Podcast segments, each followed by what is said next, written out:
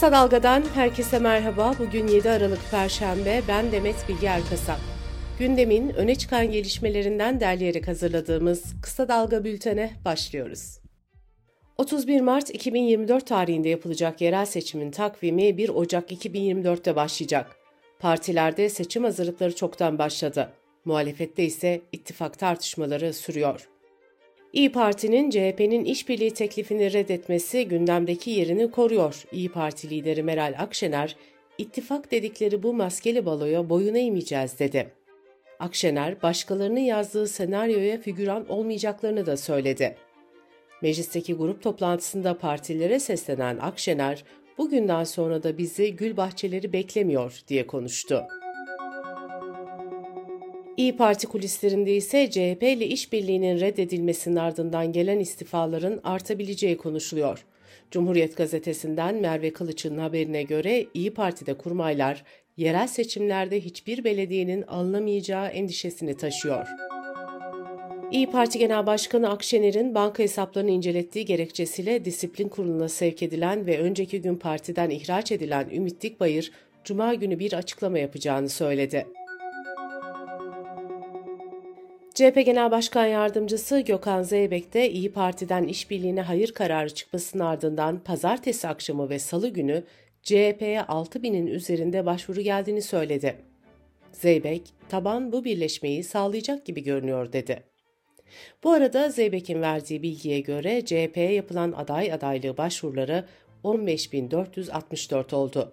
2019 seçimlerinde toplam başvuru sayısı 9595'ti. Cumhurbaşkanı Recep Tayyip Erdoğan da CHP ve İyi Parti arasındaki duruma ilişkin açıklama yaptı. Erdoğan, Cumhur İttifakı'ndaki sağlıklı çalışma şartları görünen o ki karşı tarafta yok dedi. Yerel seçimlerde Ankara ve İstanbul'u yeniden işaret eden Erdoğan seçimi kazanacaklarını söyledi. Yerel seçimler ilişkin bir açıklamada HEDEP'ten geldi. Partinin eş genel başkanı Tuncer Bakırhan, sağcı bir iktidarı, sağcı bir muhalefeti destekleyerek değiştirme gibi bir durumumuz yok diye konuştu. Agos gazetesi genel yayın Hrant Dink'in katili o gün Samast 15 Kasım'da tahliye edilmesinin ardından dün ilk kez duruşmaya çıktı. Samast hakkında silahlı terör örgütüne üye olmamakla birlikte örgüt adına suç işlemekten yeni bir dava açılmış ve bu dosyada 11 sanıklı davayla birleştirilmişti. O gün Samast, İstanbul 14. Ağır Ceza Mahkemesi'ndeki duruşmaya Trabzon Akçabat Adliyesi'nden Segbis'le bağlandı. Samast'ın avukatı savunma için süre istedi, mahkemede bu talebi kabul etti. O gün Samast'ın adliyeye giderken siyah şapka ve gözlük taktığı görüldü. Son zamanlarda başka ülkelerin çete liderlerinin Türkiye'de yakalandığı operasyonlar sık sık gündeme geliyor. Onlardan birini daha İçişleri Bakanı Ali Yerlikaya açıkladı. İngiltere'nin kırmızı bültenle aradığı silahlı suç örgütü lideri Sean Monaghan İstanbul'da yakalandı. Bakan Yerlikaya çete lideriyle ilgili iddialardan bazılarını şöyle sıraladı. İngiltere'de yüksek miktarlarda kokain ve eroin dağıtımı yapmak, yasa dışı silah ticareti yapmak, silahlı yaralama, silahlı tehdit ve silahlı soygun suçlarını işlemek. Öte yandan Deutsche Welle Türkçe'deki habere göre Kuzey Makedonya'da aşırı sağcı bir partinin lideri olan ve cinayetten aranan Lubko Palevski de Türkiye'de gözaltına alındı. Öğretmenle veliler arasındaki iletişim kurmak için gönüllü olarak görev yapan ancak zaman zaman tartışmalara neden olan sınıf annesi uygulaması Milli Eğitim Bakanlığı tarafından kaldırıldı. Bakanlığın yazısında sınıf annelerinin velilerden aidat topladıkları, kimi zaman da derslere müdahil oldukları belirtildi. Bakanlığın yazısında bu müdahalenin eğitimin niteliğini bozduğu ve pedagojik ilkelere aykırı durumlar oluşturduğu vurgulandı. Sınıf anneliği uygulaması son zamanlarda tartışmalara neden olmuştu. Son olarak bir öğrencinin sınıf annesiyle tartışması da sosyal medyada gündem olmuştu. Anayasa Mahkemesi Nevruz kutlamasına katılıp polis müdahalesinde gözaltına alınan öğrenciye üniversitenin verdiği kınama cezasının hak ihlali olduğuna karar verdi. Öğrenciye 5 bin lira manevi tazminat ödenmesine hükmeden mahkeme, yargılamanın da yenilenmesini istedi. Kısa Dalga Bülten'de sırada ekonomi haberleri var. Katar ziyareti dönüşü uçakta soruları yanıtlayan Cumhurbaşkanı Erdoğan ekonomiye dair açıklamalar yaptı. Erdoğan, baz etkisiyle enflasyonun Haziran ayına kadar yüksek kalacağını, daha sonra yıllık enflasyonun hızla düşeceğini belirtti. Türkiye genelinde konut fiyatlarındaki artış sürüyor. Gayrimenkul Yatırımcıları Derneği'nin raporuna göre konutların ortalama metrekare fiyatı 27.840 liraya yükseldi. Bu miktar İstanbul'da 41.766 lira oldu. Yani İstanbul'da 1 metrekare ev en az 42 bin lira. Asgari ücret görüşmeleri haftaya başlayacak. Asgari ücrete bu kez sadece bir kez zam yapılması kararına Cumhur İttifakı ortağı Büyük Birlik Partisi'nden de itiraz geldi.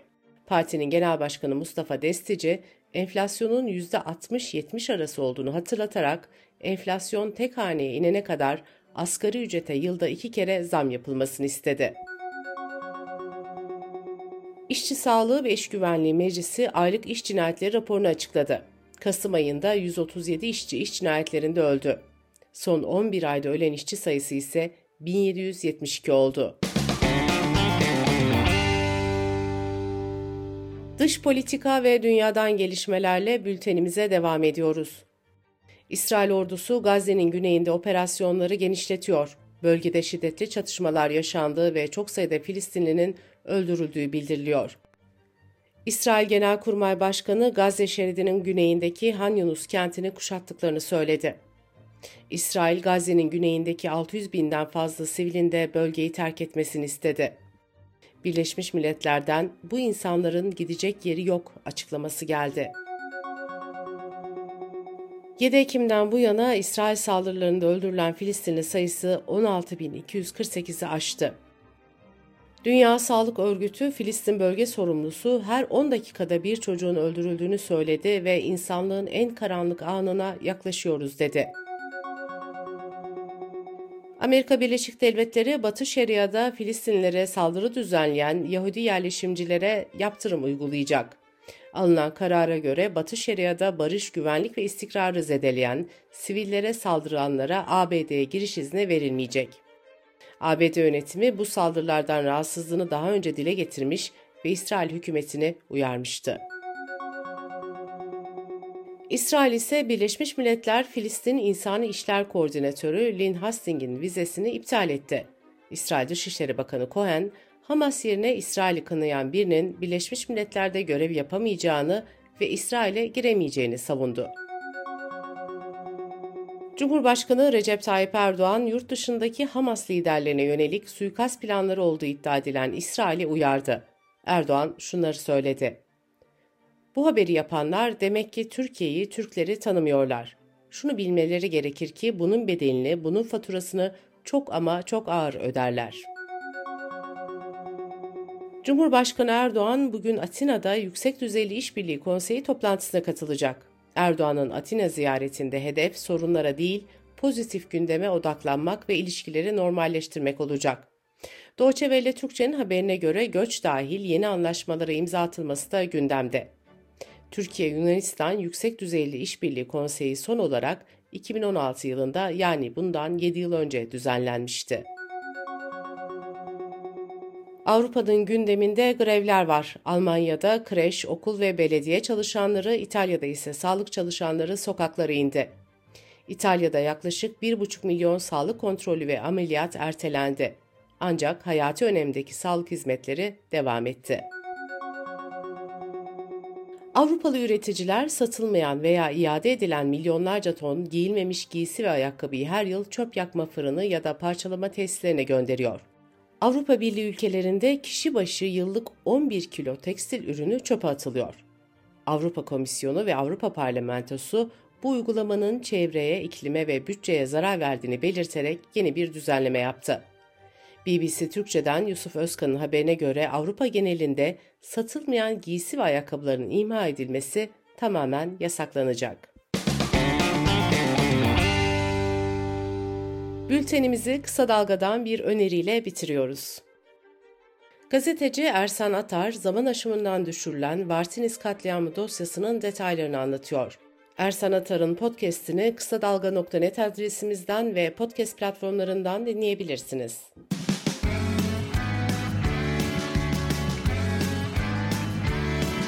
Kulağınız bizde olsun. Kısa Dalga Podcast.